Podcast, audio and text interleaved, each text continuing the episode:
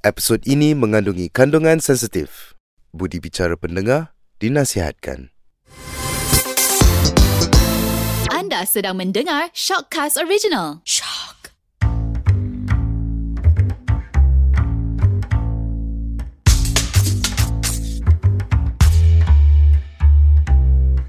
Hai semua, Assalamualaikum. Anda bersama dengan saya Hada Saya Haidar.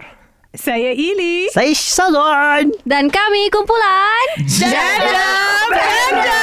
Biasanya kami kumpulan tu dah boleh tukar. Ya, Itu macam kumpulan rock band lah eh Rasa padahal. macam kumpulan senario dulu kan.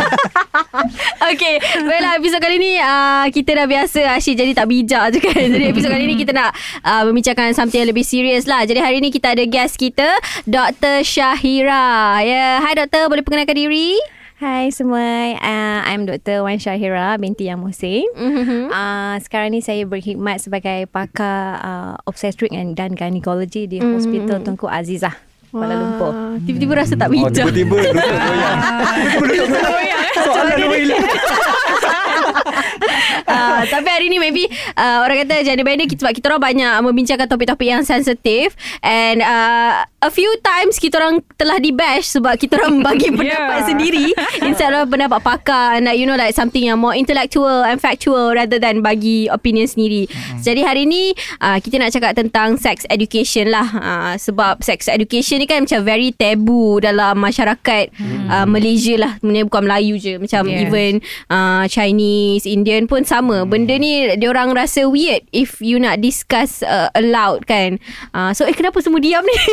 Oh tak, but, but actually kita nak betulkan sikit. Macam before this kita bukan kena bash. Ah, Tak kita kena bash, ada eh? certain pendapat yang orang macam Ah, beza tak agree. pendapat yang orang. Yes. Kan? Mungkin lah. On dia punya side dia, punya tak side lain. bersetuju. Ah, Dia Apa punya yang side dia lain cakap. no, sebab ah, kan. Tapi uh, before that ah, kita nak congrats doktor juga sebab hari ni ada doktor dan kita pun baru ni kita ada coronavirus semua kan. Mm-hmm. Kita nak berterima kasih kepada doktor-doktor seluruh dunia Indonesia kan. Sebab Betul. tanpa doktor-doktor ni kita pun tak ada kat sini. Kecuali Hadal lahir guna bidan kan. Haida guna doktor cinta kan? Kalau betul cinta guna doktor cinta kan?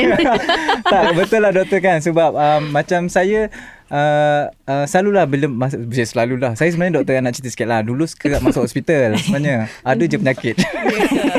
Nampak sihat je. terantuk lah apa lah. Ah, tak, masa kecil dulu, tu. ah, dulu Dulu. dulu Aida dia macam dia very dia lembik sikit ah kalau compared tu Ah, sekarang ah. lah sekarang So, bila- Tapi sekarang Oh. nampak juga lah sikit-sikit Ada kesan. juga, eh? ah, Macam shot-shot gitu. Ah, Ah, itu kita panggil doktor kita, kita panggil doktor, Panggil tu. Tapi doktor ni tak ada, bukanlah bidang dia untuk Ah, check tu. Tapi bukan tau Macam saya duduk, duduk doktor eh. Every time kita datang hospital kan uh, Dah dia masuk ward tu kan Bila doktor datang tu je Kita rasa tenang tau Kan oh. ada macam doktor cek-cek katil kan uh, dok, dok, dok, uh, s- tak, tak tahu doktor dia tenang? tenang. kecil Tak tahu doktor Kenapa lelaki- tiba-tiba tenang eh? tak, dia tak kisah doktor lelaki ke doktor perempuan Bila doktor datang tu sebab Cara doktor tu tanya kan macam Hi Hada uh, How are you Macam aduh ambil Ambil, uh, ambil apa eh? Ah. Ambil berat lah. Tu Haida tu namanya bukan sakit tu Bukan, kan? kurang kasih bukan. sayang. Ah, Bapak pun tanya juga Tapi berbeza Okey lah uh, Sebelum Haida melagut-lagut ni kan Yeah. Okey Ya. Kita nak mulakan lah uh, Kita punya soalan yang pertama Kita boleh mulakan dengan Syazwan lah Hmm. Tapi kita cakap pasal sex education ni kan. Mhm. Okay, nah, I mean kalau in term of kita ni lah, macam mana korang belajar sex education dulu sebelum yang sekarang ni? Macam, which mean maksud aku macam, macam mana korang Research adapt, sendiri ah? lah. Research sendiri.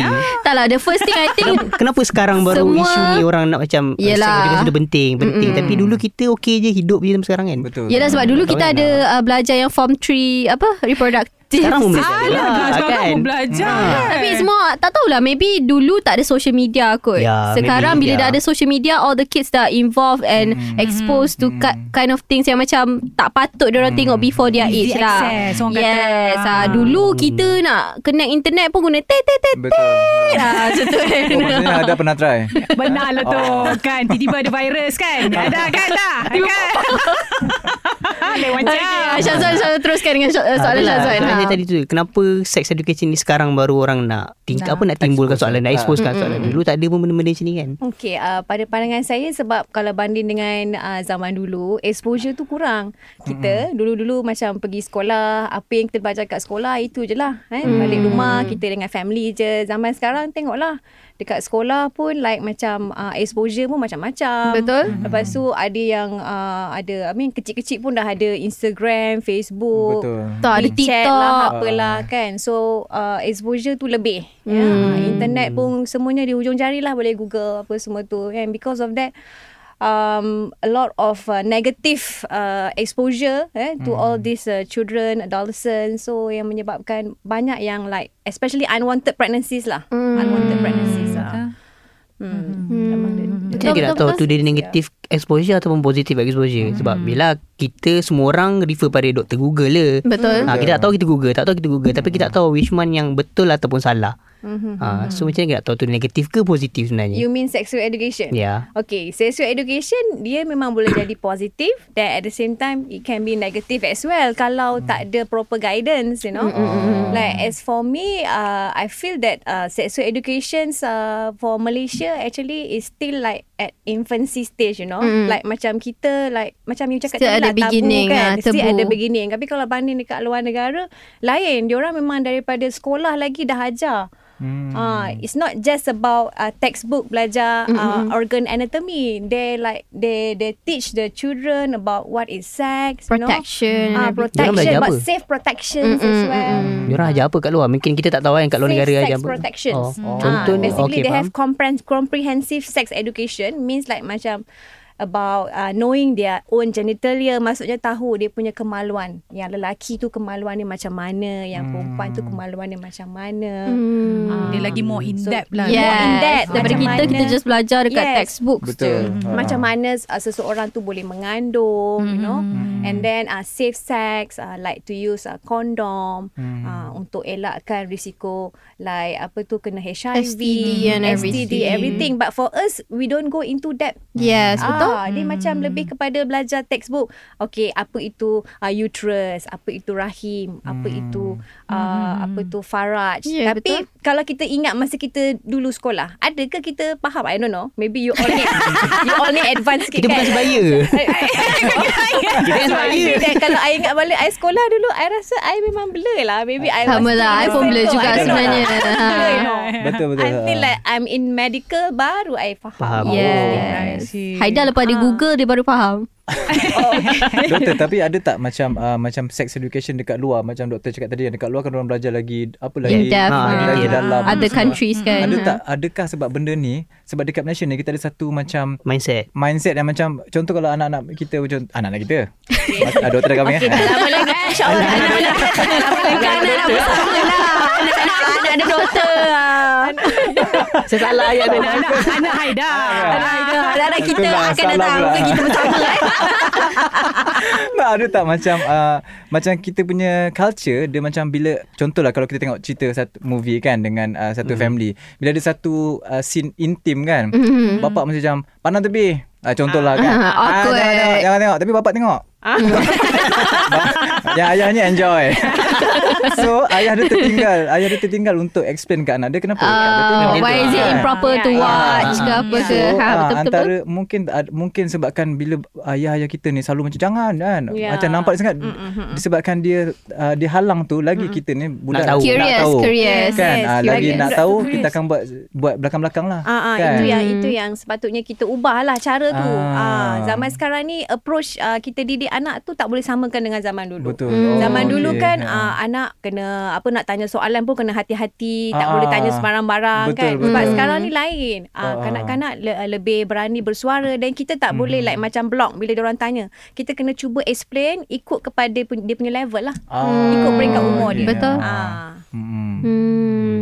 Jadi uh, macam macam Aida cakap tadi kan sebab um, se- mostly kita takut bukan takut lah maybe parents tak tahu macam mana nak explain Hmm. Ah. about sex education okay kenapa kita tak buat ni sebab mostly kita dalam masyarakat Melayu sendirilah Hmm. even dalam family saya sendirilah kita rasa kita dapat anak tu bila kita dah kahwin baru kita dapat anak Ah, ah, ah, instead betul. of bila kita ada intercourse dengan orang lain baru kita dapat anak so macam mana kita nak macam perbetulkan uh, balik uh, Mindset. mindset, Mindset. Uh, budak-budak dan juga uh, everyone lah untuk tahu yang it's not just with marriage baru you dapat anak tapi you boleh dapat anak juga di luar marriage uh, Hmm. so macam susah sikit kan dalam masyarakat kita kita nak explain benda tu Betul. be, uh, because of religion and everything kan uh, so macam mana tu kita nak betulkan mindset orang lah. Ma- A a bit deep tapi Um, Hmm. macam it's needed lah. An Okay. explanation. um, itulah yang uh, pada pandangan I whatever it is uh, dia bermula daripada rumah ya didikan di rumah maksudnya mak ayah tu sendiri Mm-mm. so kalau macam mak ayah tu sendiri uh, mempunyai cara yang betul ya maksudnya menunjukkan contoh teladan yang betul kepada anak-anak definitely anak-anak pun akan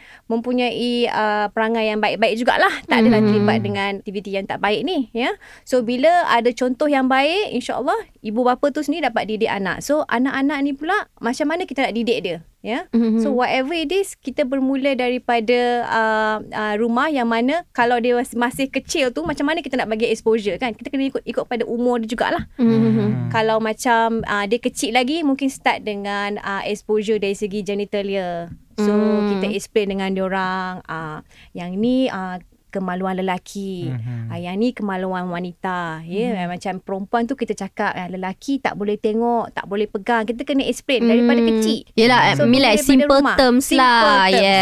Simple Betul. according to their understanding, according to their level. Hmm. Uh, bukannya terus explain pasal seks, no. Betul lah. So it's introduction tu stage by stage. Mm. Hmm. Uh, so lepas tu bila kita tengok dia dah semakin faham ya, maksudnya dia semakin curious, mungkin dia Hmm. start bertanya, "Oh mak, kenapa perempuan boleh mengandung?" Ah, then Ah, probably okay. kita slowly masukkan lagi. Okay, okay, perempuan boleh mengandung bila uh, lelaki dengan perempuan uh, apa tu berkahwin kan. Uh, tetapi kalau tak berkahwin pun kalau lelaki sentuh perempuan boleh mengandung. Sebenarnya kita explain. Jangan like macam ah, jangan tanya sekarang. Tunggu you Hmm, besar nanti betul, baru betul. tanya. If Ah. you block like that, Mm-hmm. budak Lagi nak ni tahu. akan lagi nak tahu dia yang akan start Belajar Google, sendiri. Google Google Ah. Betul Oh, betul tu all nanti the keluar most- all the unnecessary Yes. things. Betul. Ah. Dan Ha. yang paling takut sebab diorang dah hormon-hormon semua tu dah berubah. Mm-mm. Dia dah mula ada uh, rasa keinginan untuk Yes, mencuba.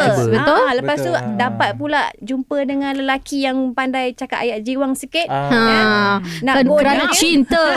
Kerana cinta ah, Mengajak dia try-try ah, Then dia tak tahu Yang Betul. sebenarnya Bila try tu Even sekali Dia boleh mengandung Betul? Betul. So that's Hmm. what happen actually Betul betul sebab Tapi masyarakat bukan juga kalau kalau kita ex, kalau kita exposekan orang awal, orang lagi nak tahu dan lagi nak cuba. Hmm. Okey, itulah maksudnya hmm. macam mana cara kita expose kan. Mm. Hmm. Tujuan kita expose ni lebih kepada untuk kita uh, bagi dia faham untuk uh, menghargai diri sendiri. Hmm. Ya, maksudnya macam uh, dia tahu dia perempuan macam mana kita sebagai seorang perempuan menghargai kita punya maruah kita. Hmm. Uh, kita itu ibu bapa kena main peranan.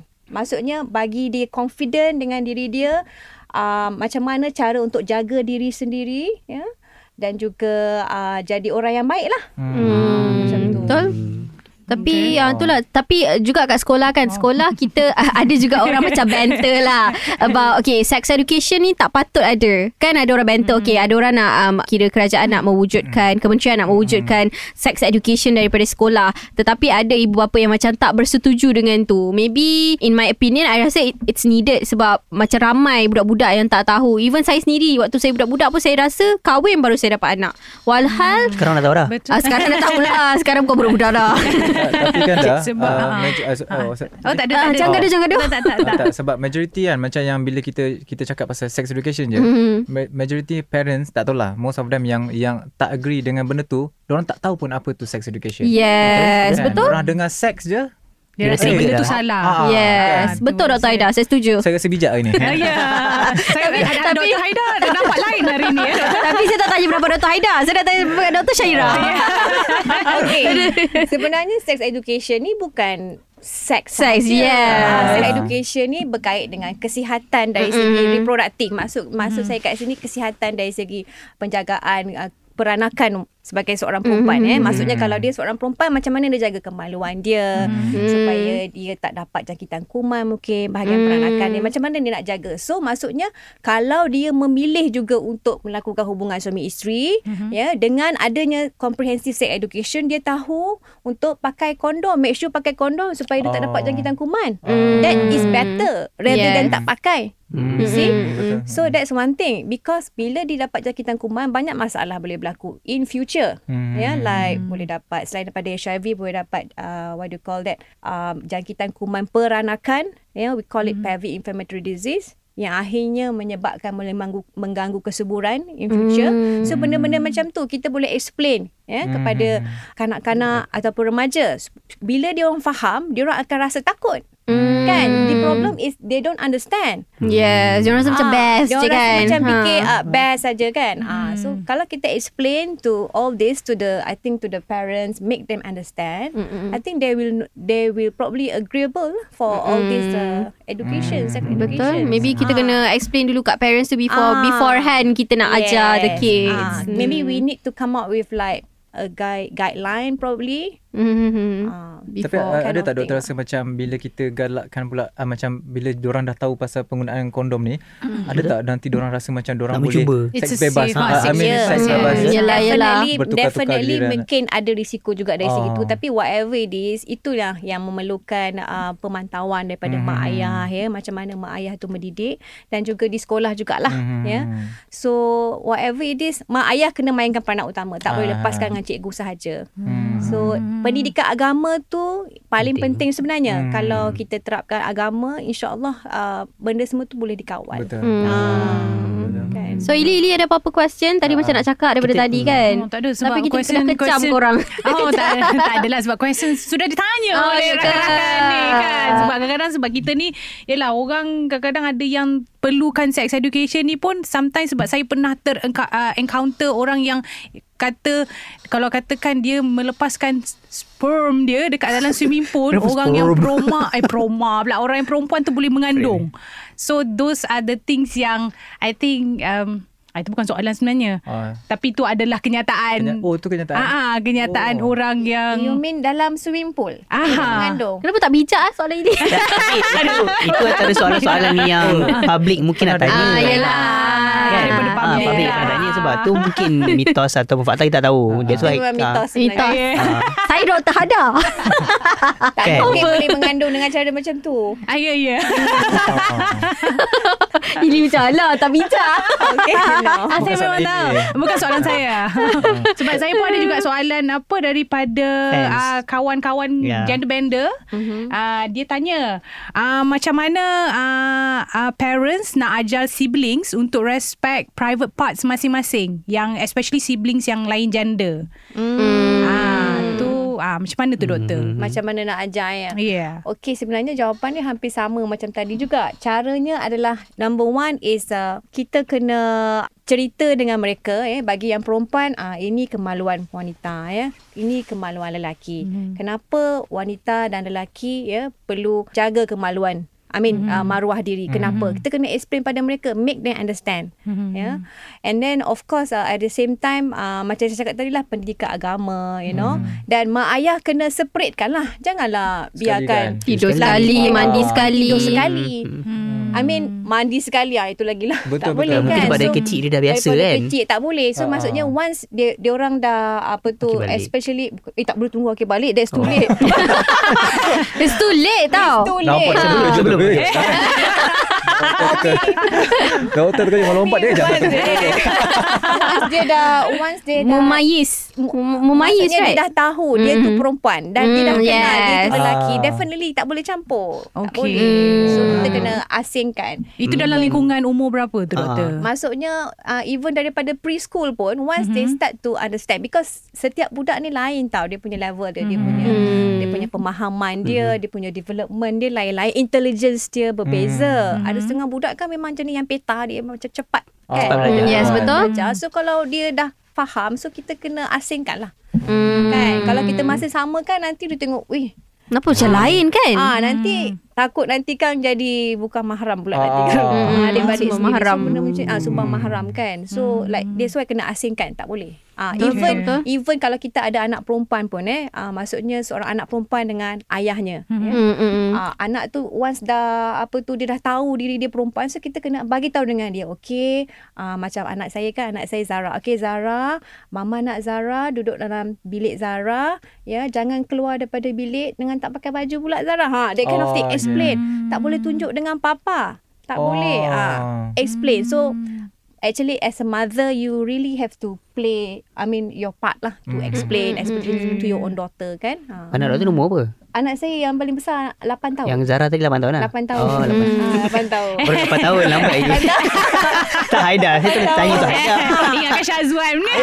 Oh rumah dengar apa ni so bukan sesama adik-beradik saja even dengan ayahnya sendiri pun Oh. kita Okay. ah, tak Hmm, boleh yelah, tak boleh betul. Hmm. campurkan. Ah. Tapi kalau anak lelaki dengan mak dia pun sama ke? ah, Kena asing kan anak Kita tak tahu kan actually anak lelaki saya kecil lagi tapi I think I still do the same thing Ya Hmm, Ah, so dia, Okay. kita nak dia rasa ah, tahu jaga maruah dia. Kita Hmm. explain dekat Mm, dia. mm, Ah, Betul, jangan betul. Hmm. expose dengan perempuan suka hati macam tu. Okay, okay, okay. Betul, betul, Kita ada betul. soalan daripada Haida tadi Yang Ah, ah. dalam Oh Tak doktor Saya uh, nak tanya dok- doktor eh, Betul ke kalau kita letak air tembakau kat mata Boleh dapat MC Eh tak tak tak Yang tu seram lagi. Tak ada terima Yang- Yang tu dah ada asrama selalu buat Air tembakau. Dia nak bagi mata merah kan Air tembakau letak kat mata kan Besok Sakit mata, mata. Me- mata merah cakap doktor sakit mata Dah kantor ya teknik tu. Alhamdulillah mudah-mudahan kalau tak boleh MC kan. Okay doktor nak tanya macam ni Okay be- apa ni Daripada kita ke- kecil kan kanak-kanak Dia naik remaja semua tu So apa perasaan nafsu semua tu kan Dia datang secara automatik kan Hmm. So bila apa Okay Ui, berat rasa ni. Eh, tak Itu normal tu, tak apa. Uh, so bila dia ada dia ada apa bila dia dah start ada perasaan semua tu kan. Tapi dia tak boleh buat lagi sebab dia masih apa under Virgin. age lah kan. Virgin. Oh, virgin jauh nak pergi. Aku Okay. intro ni. Ah kan. Ah. So dia pun uh, dia pun buat uh, masturbate lah. kan? Onani ni. Ah, onani kan. Ada tak benda tu macam benda tu uh, effect ataupun Pertumbuhan dia ke apa? Oh, ah effect untuk dia ke apa kan. Ah. Efek untuk dia. Ha-ha. Sebenarnya dari segi keseluruhannya tak ada efek dari segi kesihatan pun. Oh, Ah, even Semuanya. dah over uh, macam exaggerated macam banyak sangat kali tak ada efek juga. tak ada. Kan ada macam mitos kan sebab bila ada yang banyak cakap kali ah ada banyak kan. kali Dia punya tu tak berfungsi. Ah, boleh jadi mati Ada- ada benda pucuk. Pucuk. Ah, tak, itu itu yang kita dapat daripada Ah. Betul, daripada Google lah. So nak Tidak, tahulah tidak. dia punya ni is ada myth Kalau ataupun macam tu orang yang dah kahwin uh, Oh, oh. lama tu mati pucuk lah Ah, akhirnya. ah. Tak maksudnya- ambil lah bila dia maksudnya sendiri Ada lah. sendiri yang uh, ada lebih daripada seorang isteri. Ah, kan? lah. Ah, okay, faham, faham, faham. Ah, Lega Lega Lega Haida Ada kaitan. tak ada, tak ada kaitan. Oh, ya. Dah tanya soalan tu, saya tertip kan. Ah. Ah. Tak, Producer kita pun lega Ahmad nampak dia Angkut angkut Ahmad okay. Syukur kan kita dapat green light. tak, Mungkin doktor boleh terang, terangkan sikit Pasal Ah, tadi tu ha. jelaskan. Memang tak ada ke Atau ada sikit kesan ke Ah. Dia tak ada kesan dari segi kesuburan lelaki Hmm. itu sendiri ataupun dari segi kesihatan lelaki itu sendiri pun. Tapi kalau uh, dari segi Islam sebenarnya tidak digalakkan lah. Ah, Kalau yang beragama betul. Islam lah. Dengar kan? tu. Ah. Dengar tu dah Ya, dengar Ahmad ya, dengar. Itu dari Producer. segi Islam Ah, Medik dia Ah betul lah Dari segi perubatan tak ada isu. Oh, Uh, even banyak sangat guna pun macam bukan orang kata sperm count. Ah, Tak, Tidak. tidak. Banyak yang sangat guna tidak, apa. Ah. tidak. Sebab Nak kalau, tahu juga tu. Sebab kalau seorang lelaki tu memang dia normal lelaki, dia Okay. ada testis. Ah, Okay. Ah. berfungsi dengan normal dia akan boleh hasilkan lagi Ah. Ah. sebab itu uh, ada yang umur 60 pun berkahwin masih boleh dapat anak Ah, juga ah. untuk Mm, lelaki Ah. betul, betul, betul, betul, betul. Jadi, Maksudnya- so dia takkan berkurang Maksudnya ini menunjukkan yang lelaki ni Okay perempuan ada menopause Lelaki tak ada tempoh tu Okay ah. Okay, definitely dari segi tempoh kesuburan ada berkurang yang mana selepas umur 60 tahun selalunya kalau lelaki Oh. oh. lewat sikit. Oh. Ah, Faham. lelaki dia lepas 60 baru dia mungkin berkurang sikit Dia dari slow segi down, ya. kualiti sperma, okay. jumlah sperma dia. Mm-mm. Ah. Dia berkurang ber, tak bermaksud tak ada kan Maksudnya dia ada, Ada je lah. Cuma dia boleh berkurang ada lagi. oh. Cuma memang ada keadaan tertentu yang mengganggu kesuburan lelaki. Wow. Maksudnya ada yang muda pun dah berkurang Oh. kesuburan. Ada. Tak semestinya Hmm. umur dah lanjut. Ah. Ada keadaan yang tertentu. Kalau yang Tapi berkurang bukan sebab banyak keluarkan air Ah, mani. bukan, bukan, bukan. tak ada Ah. kaitan. Betul, betul. Okay. So kalau yang berkurang tu dari segi apa? Adakah segi pa- pakaian ke? Sebab ada mitos kata macam apa ah, handphone pun boleh menyebabkan kualiti sperma berkurang Hah? Ah, Okey. ataupun ya betul sebab mungkin radioaktif ke something tu lah. Ah. Even dia boleh effect dengan breast cancer lah ada Hmm, mm, yes. boleh jadi Okey, is it dia betul? kalau untuk lelaki tu kalau letak direct benda yang panas. Sebab handphone kan kalau kita guna Oh, lama ya. kan dia agak dia Ya, agak okey, heat dia faham, kan. faham. Ya, ya. Ah, atau laptop ke. Hmm. ya Ah, betul kan. You put on your like Lap. macam Dengar tu, Aida. ni Kan. Oh. Jangan buat kerja tak boleh malam-malam. taruh direct dekat bahagian kemaluan tu lah. Tapi kalau kita ada Panas, ah, ah. Last not advisable as oh. well. Oh, ya. Kena Dan- irit je- kena dia irit je ada jauh lah, kena buat dekat direct jauh. hit. Pandai Arab mah. Ah, ah, taruh atas meja lah. Kenapa nak taruh sini juga? Kalau suka Dia orang letak Dia orang letak Dia orang letak phone Dekat pocket macam mana doktor Phone dekat Dekat pocket Ah, phone kat poket. Ah, Ah, benda betul macam tak? tu So Ah, macam mana tu Personally not also advisable sebab Kena bawa takut dia handbag lah pakai korang. hit tu. Ya, yeah, maybe kena bergaya pakai Handbag tu Aida boleh start pakai man Tak lah. Man handbag Man clutch, man clutch. Ah, Ni- Tapi not no- not to say like macam semua orang akan uh, terganggu dari segi kesuburan Hmm. kalau you letak handphone dalam ni. But if you like macam when you have like subfertility ke susah nak mengandung, I mean your wife susah nak mengandung and bila kita Hmm. test memang kesuburan you berkurang dari segi Oh. jumlah ke atau dari segi kualiti dia ke. Definitely kita akan advise untuk adjust semua benda tu. Faham. Hmm. Lifestyle lifestyle modification. Faham. Kalau biasa-biasa uh, Try to avoid if possible lah But we do understand Lelaki memang tak pakai handbag Ah, ah. Ya, Betul. Kan Kalau Syazwan start pakai handbag Saya dah rasa risau lah Tapi lepas pada podcast ni Mungkin saya pakai lah kot. Maksudnya uh, Pakaian pun sama tak? Kalau pakaian ketat Ah. Yes, yes, yes. Betul Jangan lah, pakai Doktor. jangan pakai ketat. You Pakai pakai yang ketat. loose, loose, skinny jeans, Panas. eh. Dia Panas. Uh, tapi kan Oh. doktor macam contohlah macam seluar dalam uh, macam boxer kan dia ada kan macam trunk apa semua tu memang ketat doktor macam mana doktor saya kena tukar design ke